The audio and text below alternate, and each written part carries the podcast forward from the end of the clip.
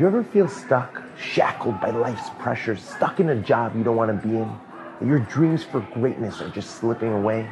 How many times have we felt inspired to make a change? That's it, I'm done with this. I'm ready to start exercising, start a diet, to get off my phone, off of social media, and just spend some more time with my children, with my family. But yet we find ourselves back in the same exact spot all over again. How do we do it? How do we actually break through? That's what Passover is all about. See, Passover is much more than the holiday commemorating the exodus of the Jewish people from Egypt.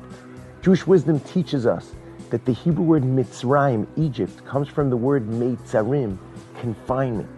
Passover is the time where each and every one of us can break free from whatever is holding us back in life. Tell yourself, I can do it. I got this. If you do that, you'll be taking the first step to personal freedom.